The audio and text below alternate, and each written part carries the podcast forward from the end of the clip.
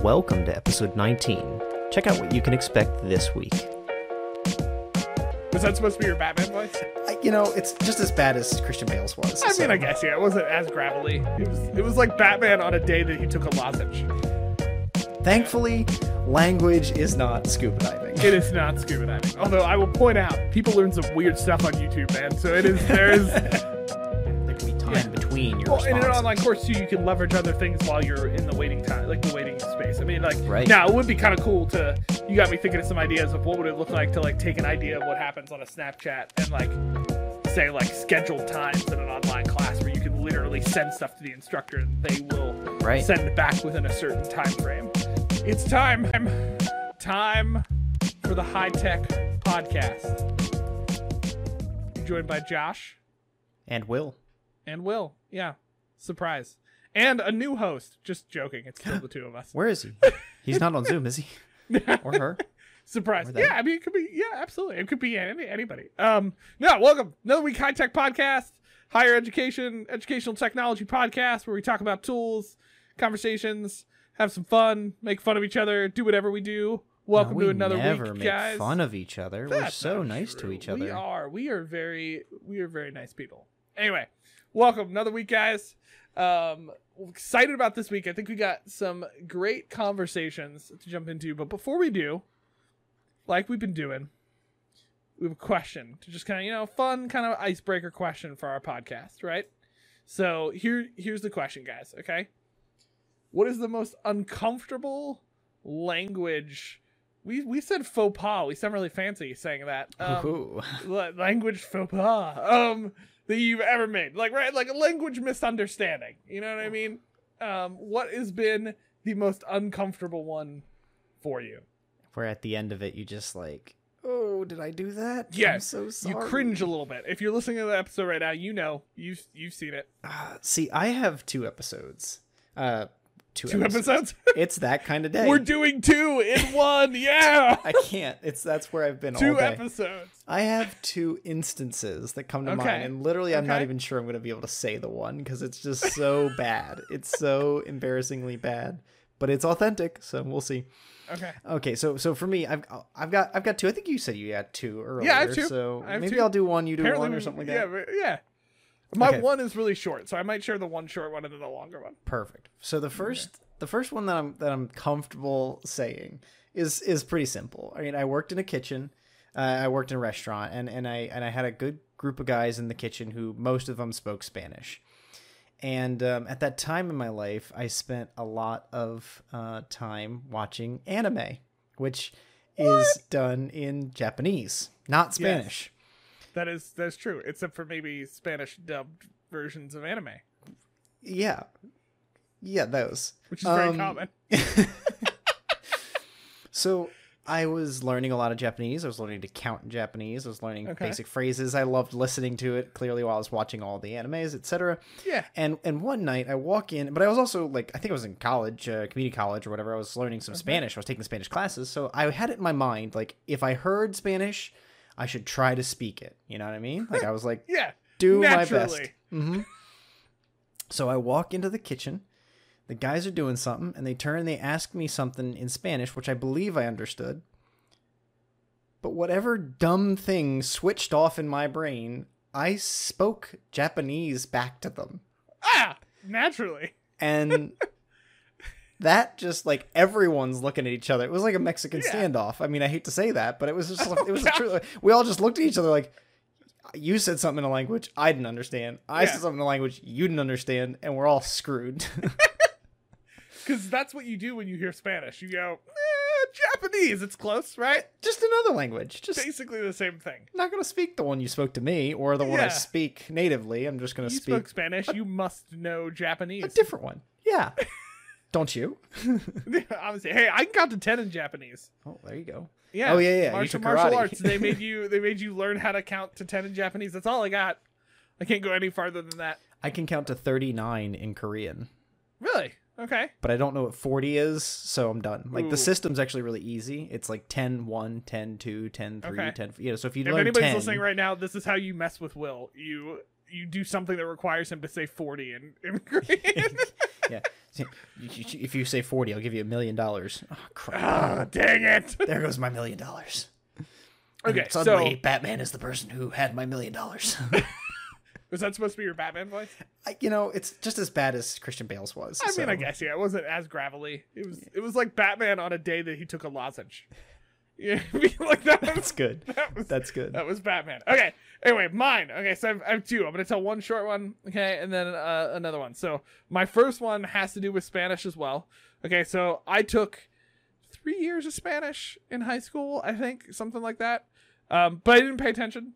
Uh, if you've heard my story, folks, in this podcast, you know that younger high school Josh was not the Josh he is today. And so I did not pay attention during Spanish. I basically took it because I didn't want to take Latin or French. And this one seemed like I'd get some good food out of it. So that was like that was the that was the the call, which was a poor mistake because I don't really like Spanish food anymore. Um, so maybe this is why. But anyway, so like I learned it and I knew some like basic phrases, but I was horrible for somebody who had taken three years of Spanish. Anyway, fast forward, I go to Disney with my family. Okay. I'm in high school and we are in um, the Mexico like ride thing. So if anybody's ever been there, it's like a pyramid and you like you go in and you feel like you're like inside Mexico. It's like it's this whole thing. And so we're there with my younger sisters and there's this slightly attractive um the person working there, okay? Um and she starts talking in Spanish and I thought I was to be cool. So I was like she like asked me how I was doing and I think I I'm gonna mess this up, but I think like I would still be able to respond enough to say like "como estasi" too or something like the basic Right, Spanish. right, right. But I had nothing else. Okay, nothing. Okay, that was that was the stopping point. Okay, and so she started going off in Spanish, and I was like, like I didn't know what to do. I got And so caught. she, she stopped talking and just like looked at me. Clearly, she had asked me a question, and I had no idea what to do. So I got up and walked away. That was that was my That's amazing. that was my reaction. Okay, and then number two uh, does not directly involve me, but I did a trip to Israel, and we had an issue where uh, something had happened in the bathroom at one of the places we were at, and nobody quite knew what happened. But uh, all of a sudden, this guy who worked there started yelling at us in Hebrew, um, and uh, none of us knew what to say because we didn't speak Hebrew. Um, and so we're just like standing awkwardly in a bathroom with an old uh, man yelling at us in Hebrew like he was like we had just ruined everything. Wow. And I still to this day have no idea what happened. It was the most awkward thing. oh We no. like just we just like slinked out of the bathroom and like went to our bus. Like for all I know, somebody could have died and he thought we killed them. I have no idea what wow. I don't know like That's not the scenario you want a misunderstanding. no, you know, and not in Israel. Um, so like, yeah. So those are those are my two. Uh, both involve me not, you know. Well, I guess I guess I got I got to do mine then because I'd say that they might be you know on par with the embarrassing level. Okay. So so uh, again, in another kitchen scenario, I was doing a catering job wow, you got a lot of these. And I was trying to speak to some of the uh, kitchen staff who spoke Spanish, Okay. and I was asking, I was like, I think I was like just playing the game, like this is called what, that's called this, like you know, like literally, what is all the food called, you know, that's Yeah. around us. So we're just talking, we're chatting. on maybe I'm doing dishes or something, and I point over to this big um, thing of shrimp, and I ask in Spanglish, isn't that called shrimp? However, the word I used for shrimp, for whatever reason, was not shrimp. I don't know how. I don't know how the syllables. I don't know where this word came from, but I, I speak the words in Spanish, and they all start laughing, and kind of like knee slapping and like pointing at me, and I'm just sitting there like, what did I say? Like I Yeah. I I believe I just asked you. That's called shrimp, right? And they're dying. It turns out I said the word for homosexual. Oh, So I literally pointed at this big thing of shrimp and said, "Those are homosexuals, right?" That's what I got. That's what I did. It was quite embarrassing. I mean, it could have always been worse. It could have been Japanese. Well, you Um, know, I just didn't. I wasn't trying to be offensive. I just it's I just know. what happened, and it, It happens, really you know? got me. You know. Which is why it's important to sometimes learn other languages. Will, did you did you know that? Wait, really? Yeah, and, And you how- know you know a place that you can learn other languages. Uh, in the supermarket? No, well, I mean maybe in theory, um, depending on what sign you're looking at. Um, you might know how to say mango in Spanish. Um, I'd prefer to know that. Than surprise it's not the same word as shrimp um so um no you can also learn language on the interwebs. Online. You did it. i did it. I just did a will us. i did a will transition. You pulled it in. i did yeah i did exactly. Right? So this is this, uh, you know we're not hiding this guys. Okay conversation right? Um well how do we teach language online? So we talked a lot about different things in this podcast. Um we figured this would be a good topic to to kind of just you know shoot the breeze about talk about a little bit. Um especially because like will here has a decent amount of experience with talking about this topic and like your backgrounds in this area um and Yeah. so like i think you've a lot to share too i have some stuff i can i can uh, throw in here as well um Well, but let's thi- talk about it This is What like, does it look like to do um, it? this is an intersection of interest. So my undergraduate was in teaching English to speakers of other languages. In the process of doing that undergraduate, I had to, you know, I we did a class where we literally used four different programs, four different systems, you know, including the very famous Rosetta Stone, but um, three others as well to learn Japanese. You know, there we go. Some more Japanese in Will's life, not but not spanish in case Not- anybody was curious not the same Spanish, thing No. Um, so that undergraduate experience is is just I loved it. I love teaching English to folks, but I also loved learning about language, linguistics, how um how to learn language, what what we believe happens psychologically with the brain and things like that. But uh, now you you know Josh and my background in the online and the internet space of of online instruction, educational technology, etc. You know this big question of how do we teach a language online? There's a lot of folks who might say you can't do it because language acquisition requires a lot of practice, a lot of speaking, listening. Um, you know, we we joked about the supermarket, right? But like, there's plenty of uh, classroom activities where.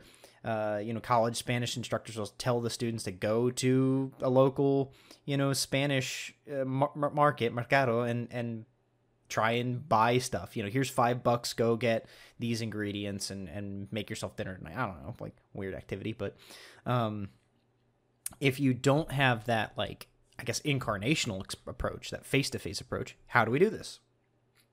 It's a big it's a big question because if you don't have tools in place to help the students mm, speak, write, read, uh, and listen, how do you know they're learning? Right? If I just put up a bunch of language stuff on the on the land yeah the learning management system, they they're not just going to read it and you know that they now speak Spanish, right? Like they're gonna have to actually, you know, produce some speech, listen back to it, improve their speaking, pronunciation, read some stuff, write some stuff. Like they've got to have all four of those kind of elements going uh, throughout the experience. And and more traditionally, like I remember my Spanish language classroom, there was a good amount of like write it in the textbook. You know, there's worksheets. yeah You know, there's going little, little uh, you know, drawn pictures of of supermarkets and drawn pictures of shopping malls and stuff like that. And then let's do choral response. So the teacher would stand up at the front, me llamo es, and then we all have to say me llamo es, and and like you're saying it back and forth to one another, and they you kind of just assume that that's how we get language. Well, frankly, if you think about kids and, and chil- children who learn language, they never once learn that way, right? Yeah. And and we as native English speakers don't learn our native language that way, but there's a whole group of theory I won't go into about second language acquisition that's like speaks to the fact of growing up and learning that language. A lot of it just comes from repetition, repetition, repetition. The parrot, the parroting experience. So yeah, I mean, like it's the you know my background's not in the space, so I don't have a bunch of things to throw in to say like here's all the theory behind it. Um, but I will I will throw in this that just like yeah, I mean like if you look at how people learn language, like yes, okay, parents who will be like saying words, you know, please say daddy before you say mommy, you know uh, but over time really right it's it's this idea of like the repetition. It's this idea of what's coming in and sure speaking it i think is a major part. You know they're obviously hearing people speak um and picking it up. Um still amazed by the words that children will pick up uh that they hear. Um but um and, like and they'll they'll say like with with new parents one of the biggest indicators you got to watch for with your with your children during certain developmental stages is speech because it's going to indicate things. It'll, it'll indicate if they can hear. You know one of those things if a student if a kid can't start to speak at the right age they might not be able to hear. Yeah. Also they might have demel- developmental like brain based issues if they can't speak or produce you know in- intelligible language.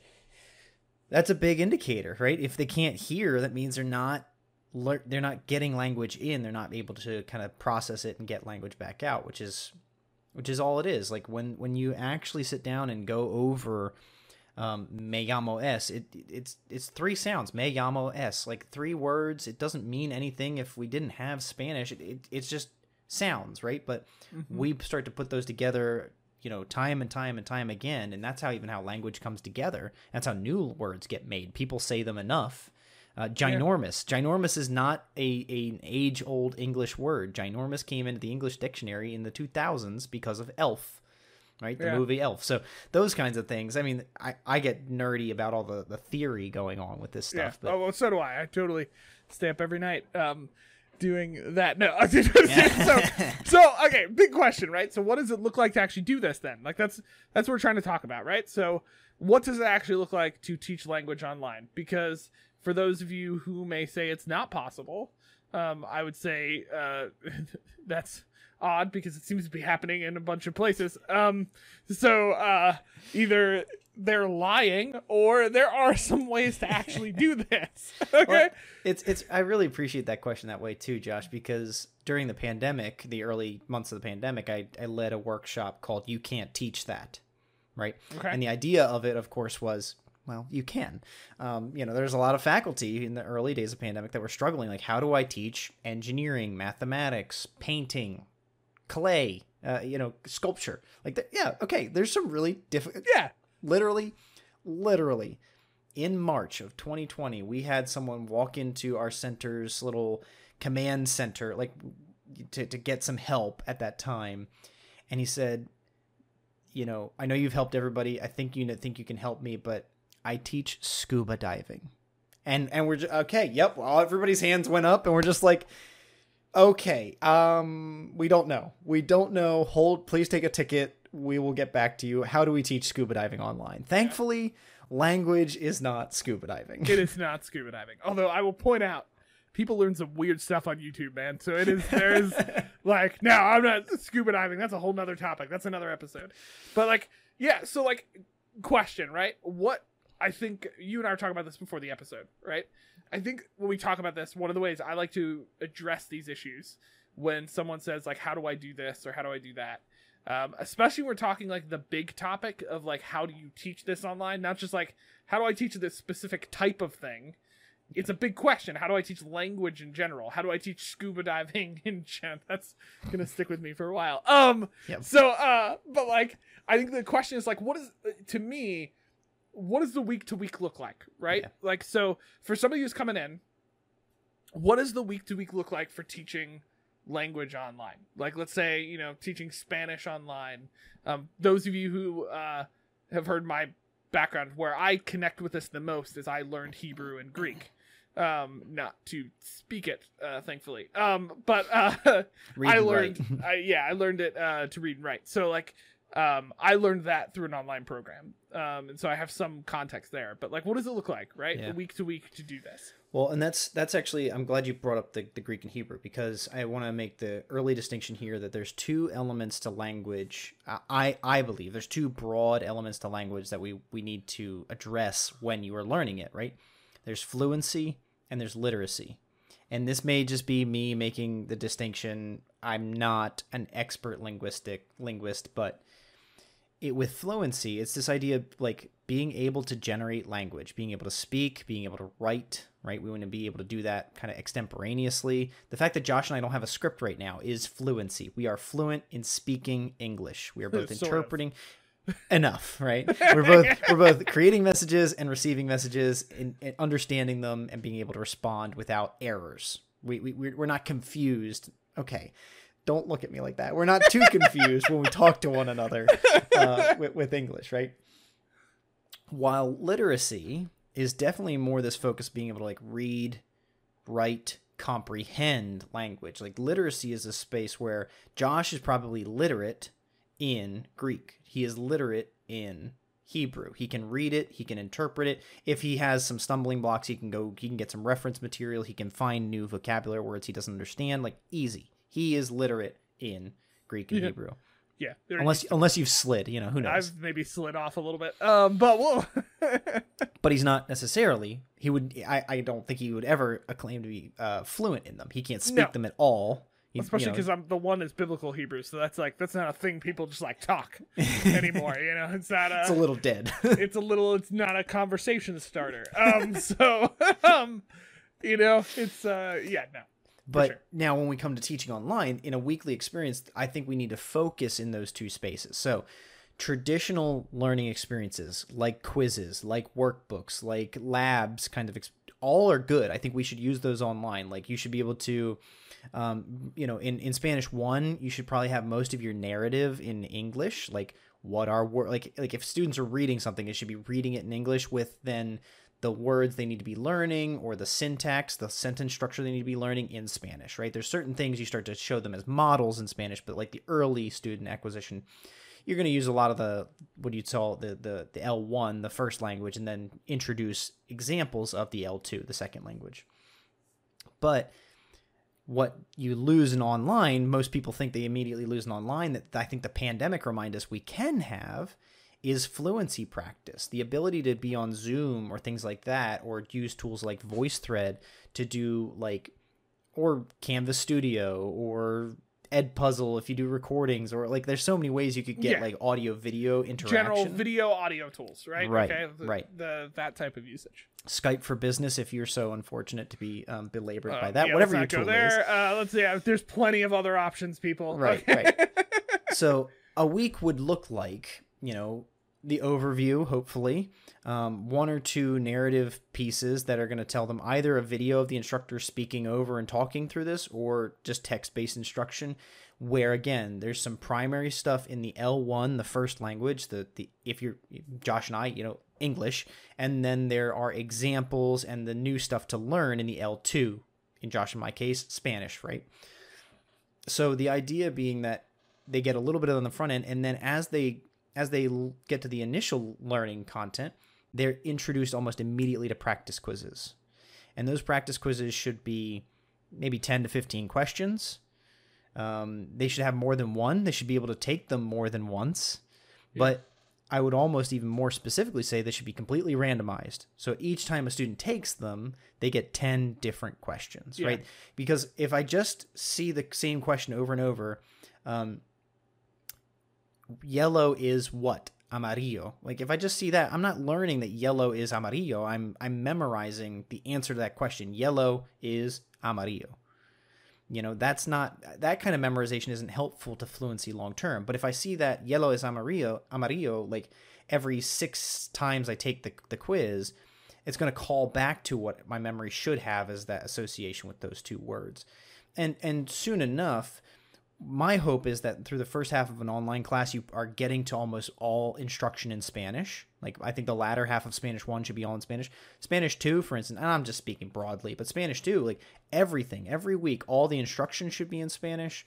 All the all the narrative from the instructor should be in spanish because really the the thing that's going to be hardest for those students in the online context early on is discomfort uh, anxiety fear I don't understand this. I don't know how to understand this. I'm confused, right? We want to stop that from happening in the first few weeks of a Spanish course by providing them English, right? Let, let them have their L1 or their, their their native language for a little bit and then slowly or we'd say in educational terms scaffold out the English and build towards doing only Spanish language instruction but there's got to be a mix. There's going to be a lot of those quizzes, which is great, but there's got to be some time for them to speak and hear a native speaker because you know, even if they're just even if you do do recordings like um, ¿Cómo estás? You know, you just report record that over and over. ¿Cómo estás? ¿Cómo estás? And the students are sitting there and doing that in their quizzes.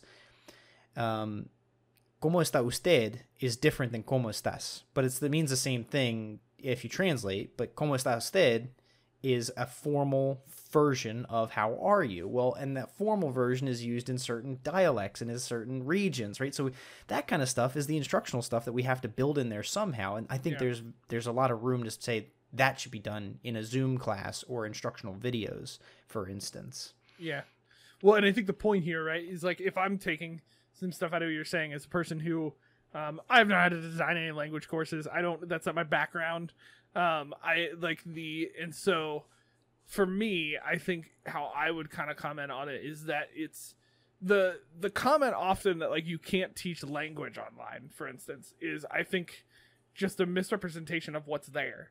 Like, what do you do in in real classes? Well, there is there's feedback, there's sure audio, there's visual, you know, there's practice. All of that can be done online. It just looks slightly different. Right? Ooh. It's like it's a slightly different experience. It takes maybe a little bit more effort to think through. Um the the piece that I think is always the struggle in online is that um you do lose some of that. There's there's without intentionality, it can be easy for someone to get lost um, because they will, you know, fall behind or they won't know. But that can happen in a real class too. Um, it's not like it just only happens in online. Um, so I think it's just like it's thinking through how you combine. For me, I think it's thinking through how you combine audio, visual, and practice, and how you scaffold out the. Well, to your point, how you scaffold out the English. Uh, Yeah. What does it look like to do that? Um, I think the other thing to remember is too, like even if you're in a cer- everybody's in different circumstances, right? So like your online course may actually have you know live synchronous sessions, um, which is great. Um, the uh, but if you can't even do that, um, it is helpful I think sometimes to be like, hey, let's set up a process for students to like let's have check-ins with students, right? Um, how can you set up uh, use tools like Zoom and video conferencing tools to actually schedule times with students each week? That can be daunting depending on how large your class is online. yeah Um, but it can be like it can be realistic. I mean, like it's not unheard of. I think if you take a look at some of the companies who are doing this type of stuff out of normal education, who are doing like um, language lessons online, like let's reverse it for those who English is not their first language and they're learning English. There's a lot of programs and things that are trying to teach them English online. Um, and the ways they're doing it are they're having very connected like tutoring happening one-on-one. through connections like one-on-one and then they're doing practices. They're doing some of this combined stuff. So your practice quiz doesn't just have to be multiple choice questions. It can be a phrase and they have to fill in the blanks and you know pick from certain options. Maybe your scaffolding in my opinion looks like the first handful of quizzes are literally here's the spanish. Here's some options for words in the english make the sentence you know like you can do that in quizzes right you can throw that in and you scaffold it out to the point where maybe they lose the english after a certain point and it's just like here's the spanish right, right. um, you can have them with video tools, record responses. It doesn't always have to be you tutoring one on one. You can leverage some of those things. I love leveraging like audio clips in quizzes too, like throwing in audio of the word um, instead of just writing it out. Like I, I, I just think there's so many multimedia and visual options for what you can do in an online course that from what you're talking about could be leveraged well in language acquisition. It, it doesn't have to be and you know, and, and something options. something we've kind of skirted around but we haven't said explicitly that i think is really important like a, there's a lot of assumptions with the traditional language teaching experience in a classroom that we would immediately kind of look at online and say like that's not possible and it comes back to time right a lot of people kind of feel that like if i'm doing choral response or if i'm going to have a conversation with the students it needs to happen while i'm there right you and i are talking right now so you can respond immediately to anything i say so I, i'm going to ask the class ¿Cómo estás? And they're gonna sit there and go, Estoy bien. ¿Y tú? You know, and and that's gonna be this choral thing, and it's got to happen live time. I'm sorry, we've got Snapchat today. Like, not literally suggesting necessarily chat Snapchat for for classroom, but people get on Snapchat all the time and like quickly send each other a quick video, like, "Hey, wh- how you feeling? Uh, not too bad. Cool. Well, have a nice day. Okay, cool. Like it's asynchronous, right? But they could do it at the same time, and I think there's a lot of things to be said for online learning you can have all those conversations, all those core responses you ever had face to face synchronously, online asynchronously. It, it- we have the tools to do it. So you just have to kind of become comfortable with the fact that like time, it doesn't have to be immediate. It can have there can be time Yeah. between your Well, in an online course too, you can leverage other things while you're in the waiting time, like the waiting space. I mean, like Right. now it would be kind of cool to. You got me thinking of some ideas of what would it look like to like take an idea of what happens on a Snapchat and like say like scheduled times in an online class where you can literally send stuff to the instructor and they will right? send back within a certain time frame. Um, Well, like and, and my be- wife uses with a couple of her friends Marco Polo. Like I don't, I don't know. I've never used Snapchat. I've yeah, never used Marco that Polo. up. That's not real. But Marco joking. Polo is a is a video to video chat system, and you literally just record however long you want and send that video over to them. And then when you get it, you can either watch it live or you can watch it later, and then you record video back. Yeah. And you can even like record video while you're watching it, so that it's like con contextual. I I don't know. It's a whole thing. Yeah. But those are the kinds of tools that make me believe like no language learning online easy. Yeah. You can do Well, this. and I had stuff like that. Like I would read, you know, Greek courses, I would read that out in a, a in video. Now there was more lag time because of the way it was set up, but then that you know instructor was good about it. He would respond back. Uh, he would record a video. He would literally play back what I had played in his video, um, and uh, he would just talk about it. Like he would say, "Hey, you know, where you did this, maybe you know, tweak this." Like the the point is, is that yes, there may be some more lag time in online in some spaces depending on the tech that you have available to you. But the reality is this: you can still do that while having other things happening, like Yeah. practice quizzes or worksheets that they're doing. It's just I think it's organization and timing, and using a mixture of audio, visual, and practice. Um, and to your point, scaffolding out. Like if we're talking about just like principles that could come into here based on what you're talking about, I'm I'm picking up on those things. Right? Is um, organization, audio, visual, practice, and um oh my gosh, I forgot the last one I was I was throwing in there. Um Oh my skip. gosh. what was I Scaffolding? Scaffolding, yeah, Yeah, scaffolding yeah. out the English, like scaffolding, getting them co- starting with comfort. And I call this. We've been in our area. A lot have been using these terms recently because of what we're doing in like learning experience. Um, I call this like the video game principles.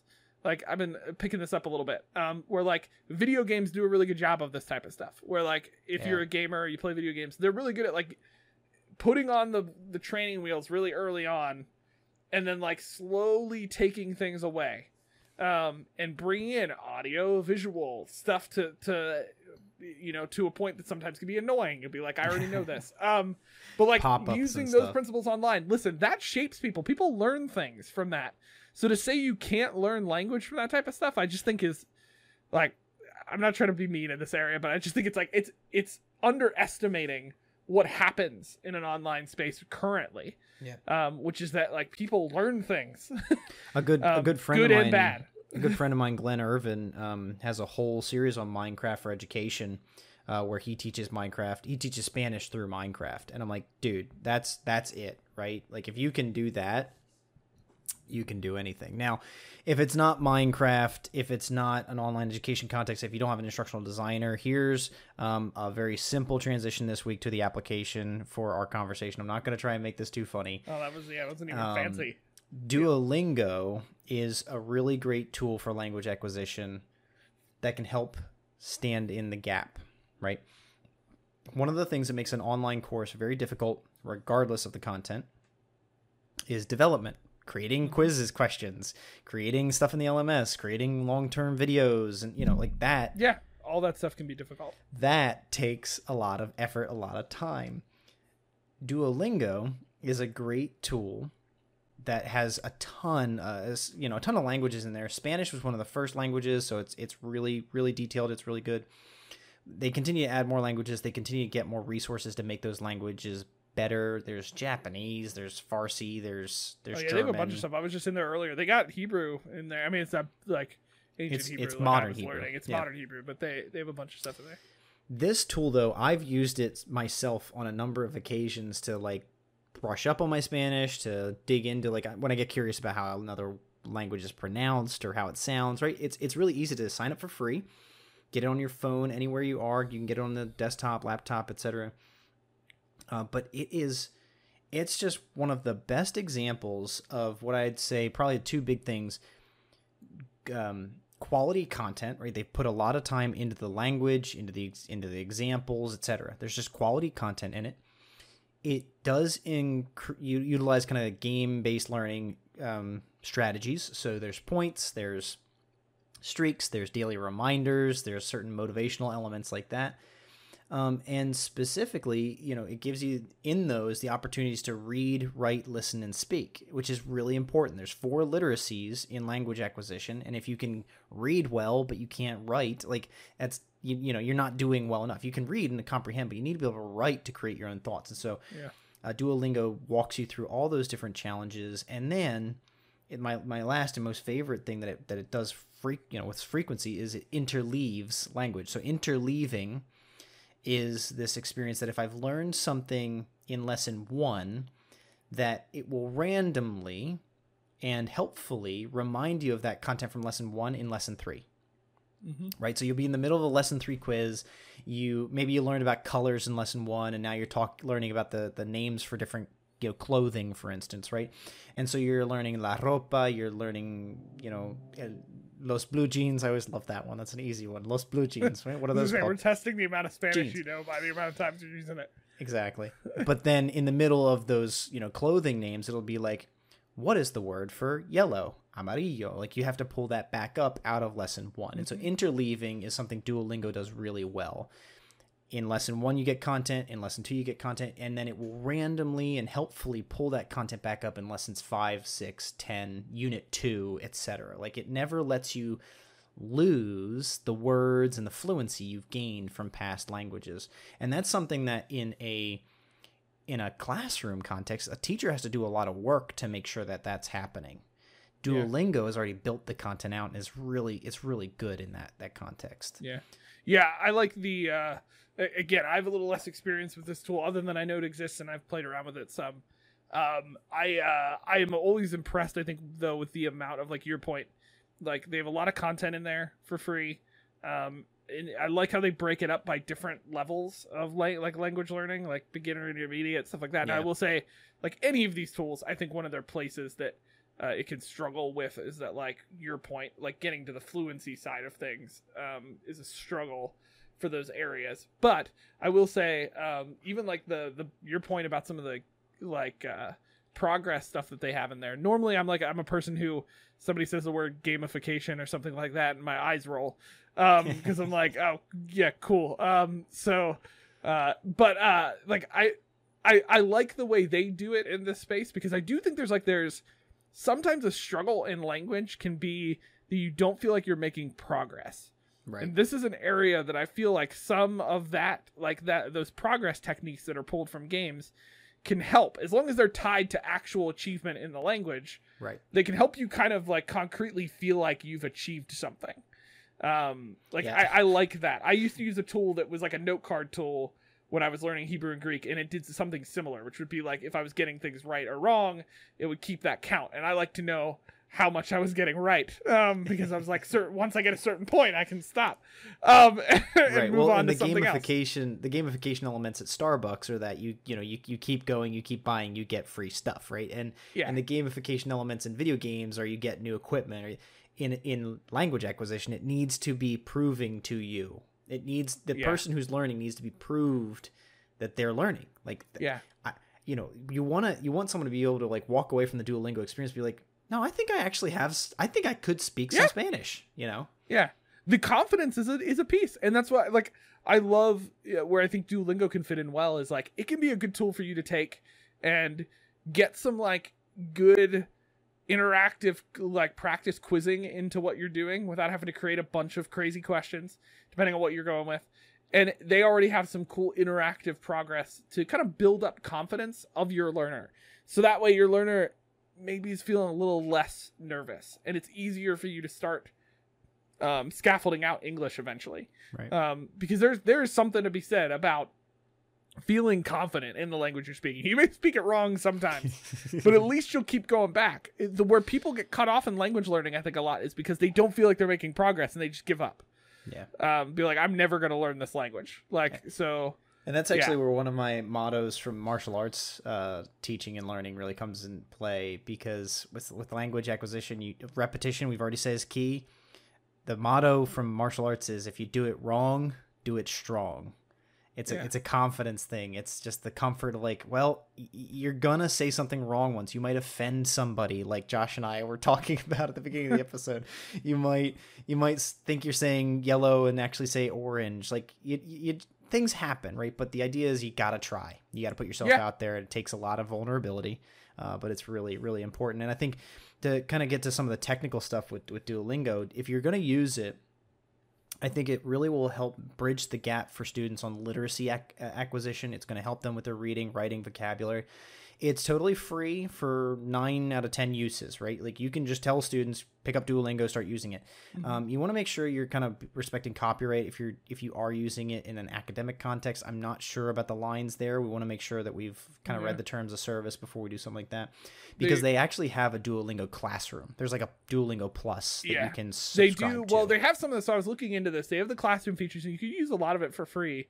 Um, it's the where the plus is is they're like, and this is why I, I like tools like this. They're they're adamant about themselves being free, but here's what they do. Um, classic Google move, um, which is uh, we're free, but if you pay for plus, you don't have to deal with any of those ads. Um, that's Sure. essentially what it is. So they do have ads in their system, and uh, so plus basically, as far as I can tell, is basically like, hey, you can continue using this but not have to deal with any of the annoying ads. Like that's Right. essentially really what it is. Because I was doing a bunch of the classroom stuff when I was testing it, and there were not a lot of restrictions on what I could do. That's awesome. Um, and it, that's because I think they they are they're making money off of ads right now for their not plus And versions. So, like, sponsors and, and sponsors and relationships, and they are a solid tool out there. They're one of the main names. I mean, there's several big names in language um, trainings online and tools like this. Um, but Duolingo is one of the big ones. So I think I think it's a solid tool. If you're gonna you could jump into it, I think it's it's not that hard. Just create an account, start playing around with some of the stuff that's there. You can use it to a level where like you just get your students to go in and start learning certain levels. Um, I say you can experiment with some of the classroom stuff. Essentially, the classroom, as far as I can tell, is really like just taking the stuff they already have and basically organizing it a little bit better. right. Like choosing to- choosing your like choosing what your students are going to have. And they're they're pretty nice. They have like a pdf instruction that you'll get when you set stuff up that tells you how to get students in.